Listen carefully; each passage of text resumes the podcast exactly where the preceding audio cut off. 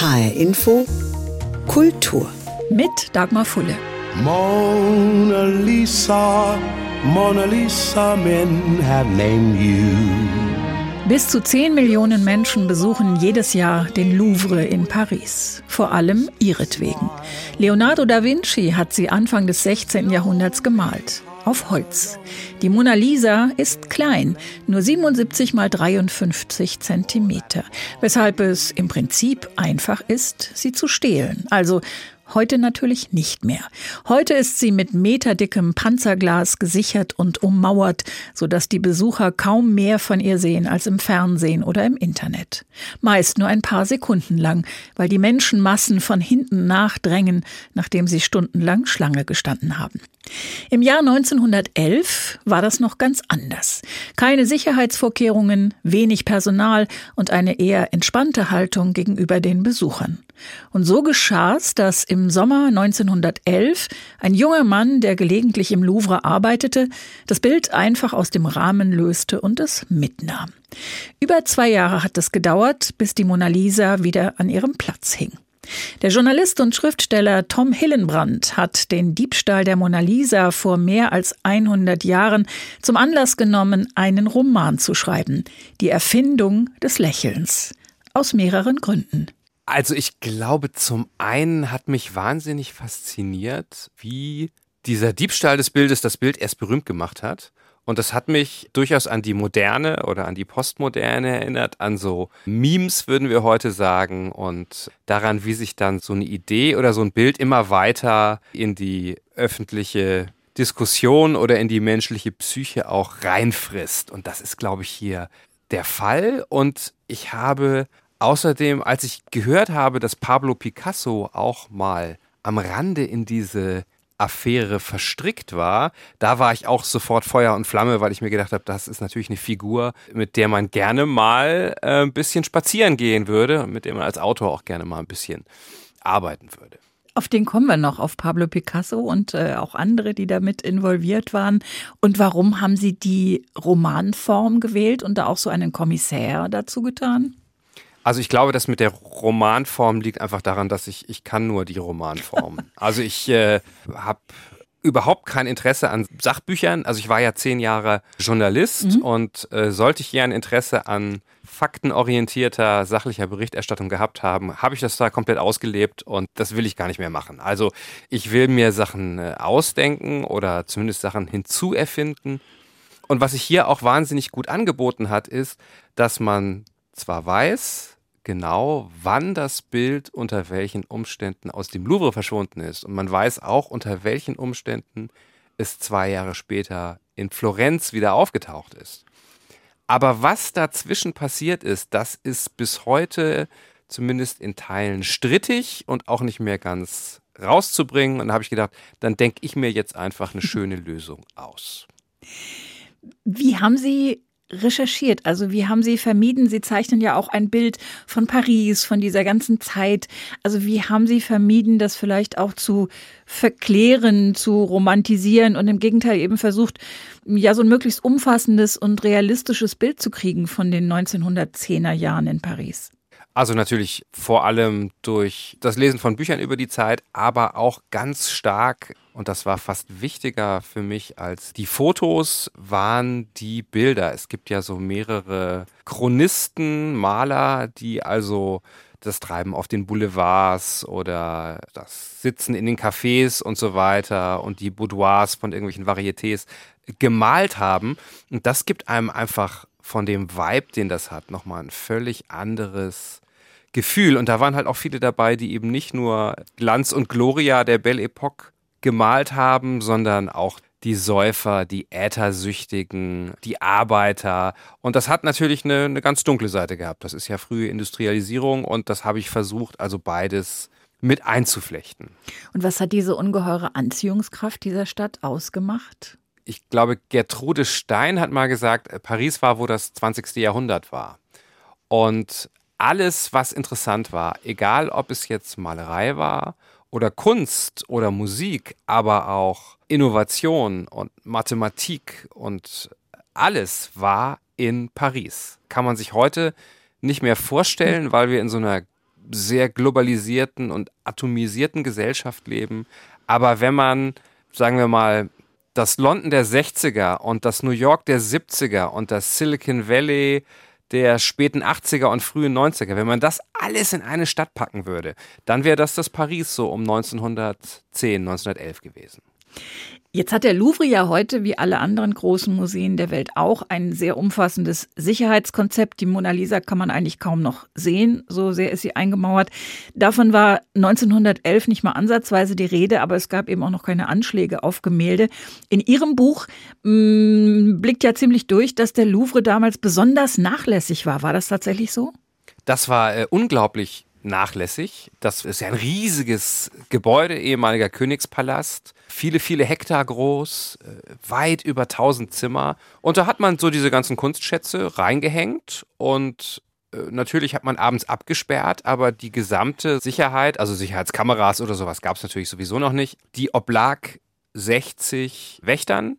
Und da hat man so ausgemusterte Kriegsversehrte genommen. Also alte Männer, häufig Alkoholiker, so mit Hinkebeinen und die sollten das dann alles bewachen und das ging natürlich wahnsinnig schief. Auch damals gab es schon Anschläge auf Bilder. Also es hat auch damals schon mal jemand versucht, mit einem Messer eine Leinwand aufzuritzen. Deshalb hatte man die Mona Lisa und einige andere Bilder hinter so eine Glasscheibe gelegt, schon damals. Und es gab auch immer mal wieder so Scherze, wo also zum Beispiel ein Journalist auch im Louvre mal übernachtet hat, um zu zeigen, wie schlecht die Sicherheitsvorkehrungen sind. Oder ein äh, anderer Künstler hat eine Skulptur zwischen andere Skulpturen irgendwo in die äh, Abteilung ja, für Skulpturen gestellt und Statuen. Und das ist erst nach sechs Wochen überhaupt mal jemandem aufgefallen. So, was ist das hier eigentlich? Also, das war zumindest in den interessierten Kreisen, war das ein offenes Geheimnis, dass da überhaupt keine Sicherheitsvorkehrungen eigentlich sind. Naja, und irgendwann hat es dann jemand ausgenutzt. Und dieses irgendwann war in der Nacht vom 21. auf den 22. August 1911.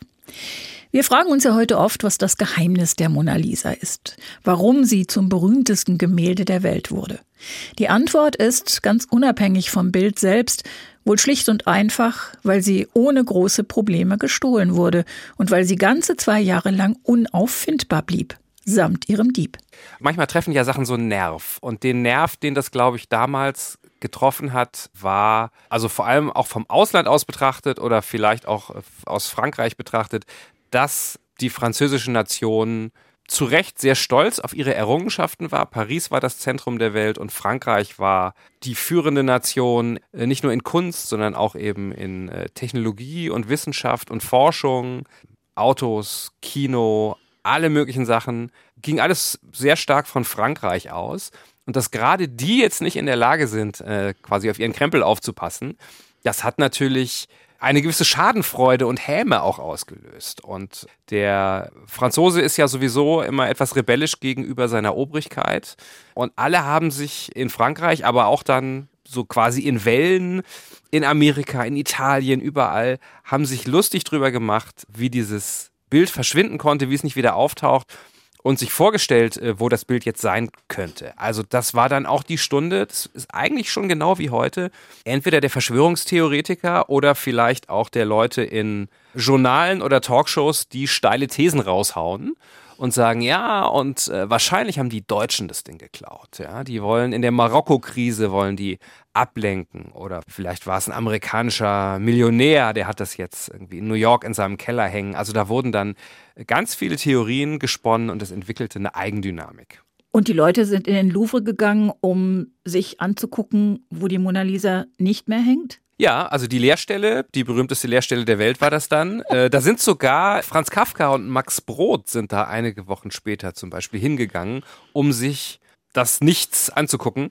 Man konnte dann nur vier Haken sehen, wo sie hingen. Also die war auch nicht festgeschraubt, die hing einfach an den Haken, die konnte man einfach runternehmen, finde ich eigentlich auch unglaublich. Das hat äh, eine irre Dynamik entwickelt und es hat sicherlich auch letztlich einen technologischen Grund. Das war ja die Zeit, das kennen wir auch alle aus so Bildern der Belle Epoque, die Zeit dieser, dieser farbigen Plakate, so von Lautrec und so weiter. Da war gerade es quasi möglich geworden, relativ schnell Plakate zu drucken oder Fotografien zu drucken und schnell zu vervielfältigen. Und das hat in diesem Fall dann dazu geführt, dass plötzlich überall Postkarten verkauft wurden, wo man die Mona Lisa drauf sah, wie sie vor der Cheops-Pyramide steht, wie sie vor dem Empire State Building steht oder wie sie den Leuten eine Nase zeigt. Ja, also wirklich Memes kann man sagen. Und das hat die Sache noch weiter befeuert. In den Varietés sind Damen aufgetreten, die dann als Joconde, als Mona Lisa verkleidet waren. Und das lief wirklich über Wochen, bis ihn sich ein bisschen beruhigt hat. Und es hat sich ja wohl offensichtlich nicht nur der Louvre blamiert, sondern auch die Polizei, die irgendwie in den zwei Jahren nichts hingekriegt haben, oder?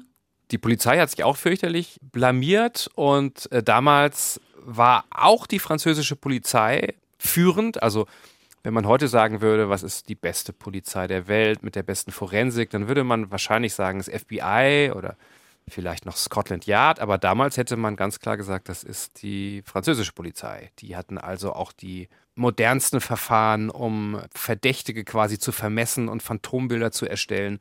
Aber nach zwei Wochen hatten die nichts. Und es wurde dann immer deutlicher, dass es auch gar keine Spuren gibt und dass das Bild wahrscheinlich schon längst irgendwie außer Landes sein könnte. Und nach sechs Wochen wurden die Ermittlungen dann letztlich auch eingestellt. Der Mann, der die Mona Lisa gestohlen hat, ist dann aber tatsächlich gefunden worden, Vincenzo Perugia, ein Handwerker, ein Maler, der in Paris lebte, also kein Kunstmaler, sondern ein, ja, ein Anstreicher. Und der hatte auch schon im Louvre gearbeitet. Wie hat sich der Fall denn letztendlich gelöst?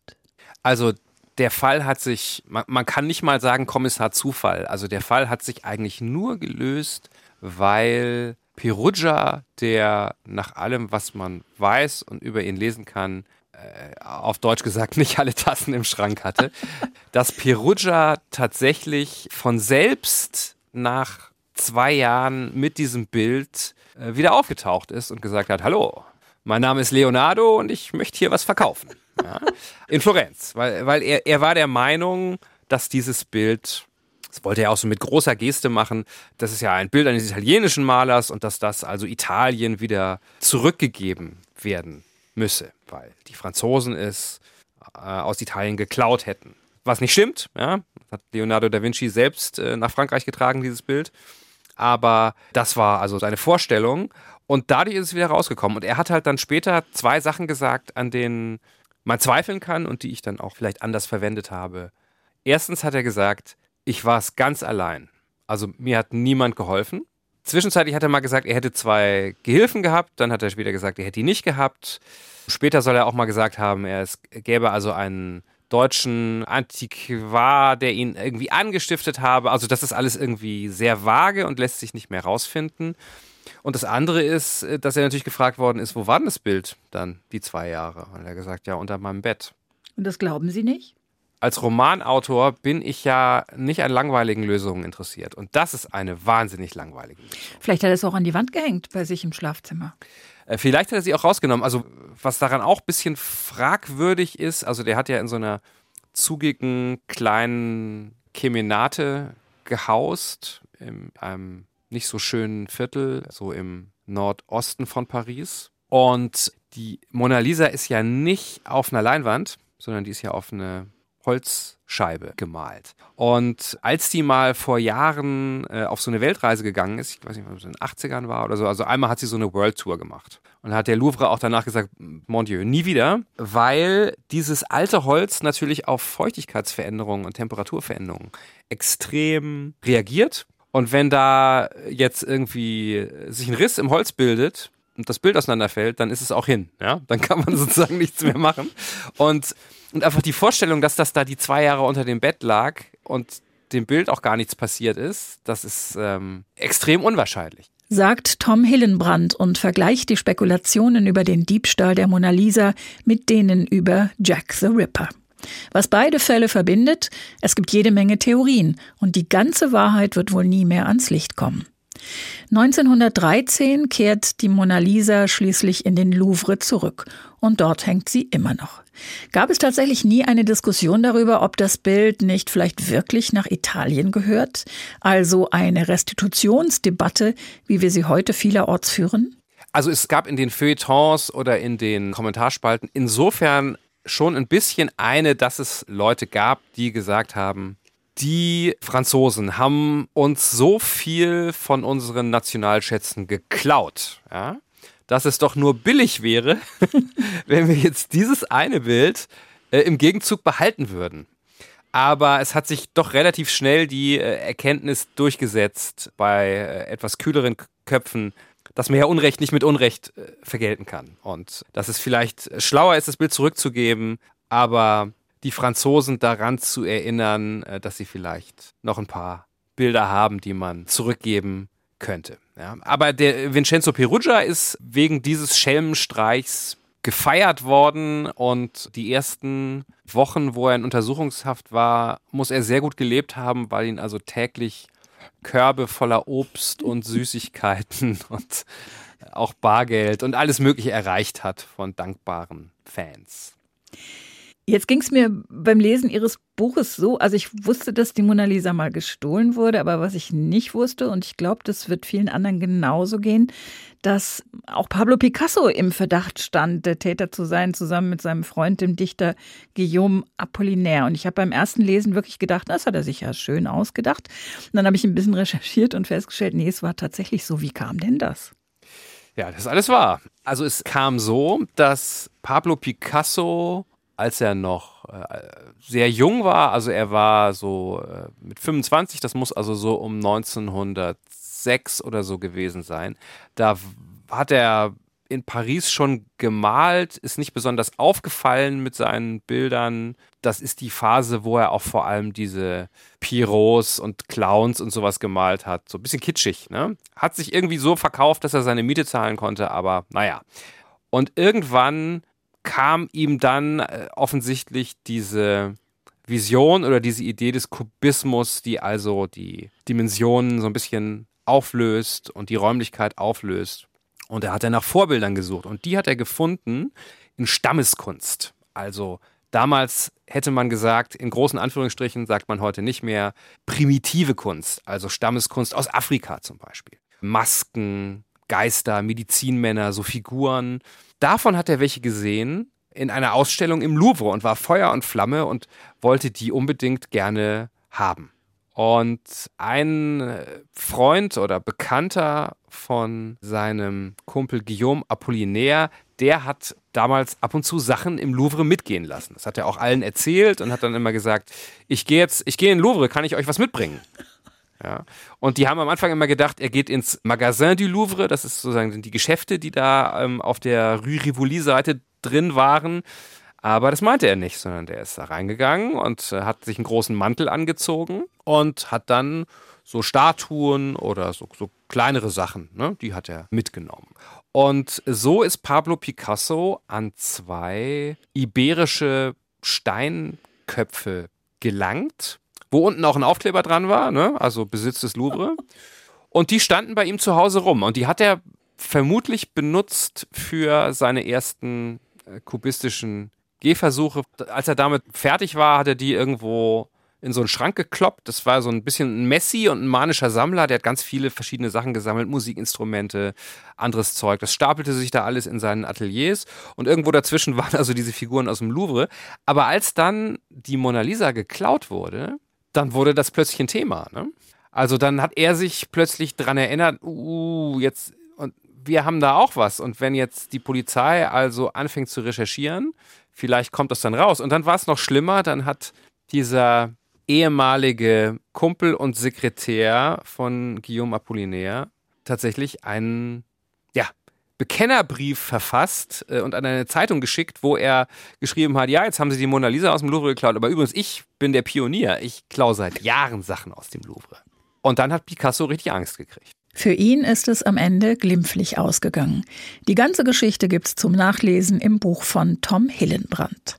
Neben einem der ungewöhnlichsten Fälle der Kriminalgeschichte, einer Mischung aus vielen Fakten und etwas Fiktion, bleiben nach diesen gut 500 Buchseiten eine Menge sehr lebendige Eindrücke vom Paris der 1910er Jahren. Mit seinen schönen und auch mit seinen finsteren und schäbigen Seiten.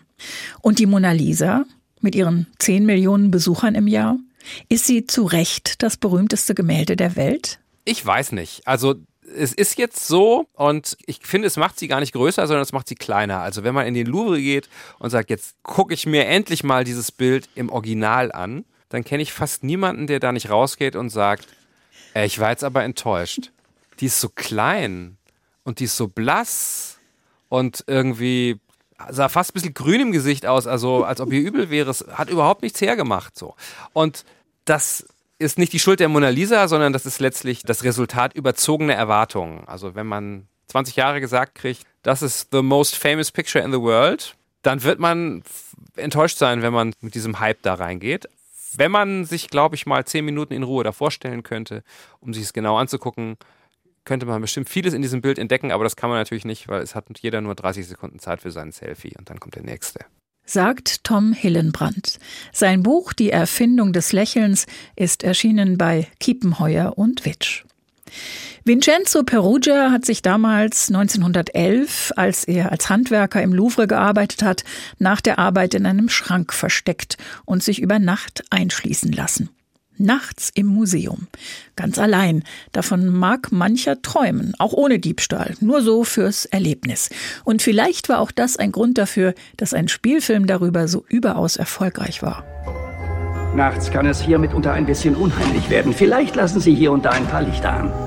Aber vor allen Dingen dürfen Sie auf gar keinen Fall irgendetwas hinein oder hinauslassen. Nachts im Museum. Was für ein Abenteuer. Auch wenn nichts und niemand zum Leben erwacht. Das Licht ist anders, die Stille ist eine andere und die Kunst wirkt anders, wenn man ganz allein ist in der Nacht. Zum Beispiel im Louvre.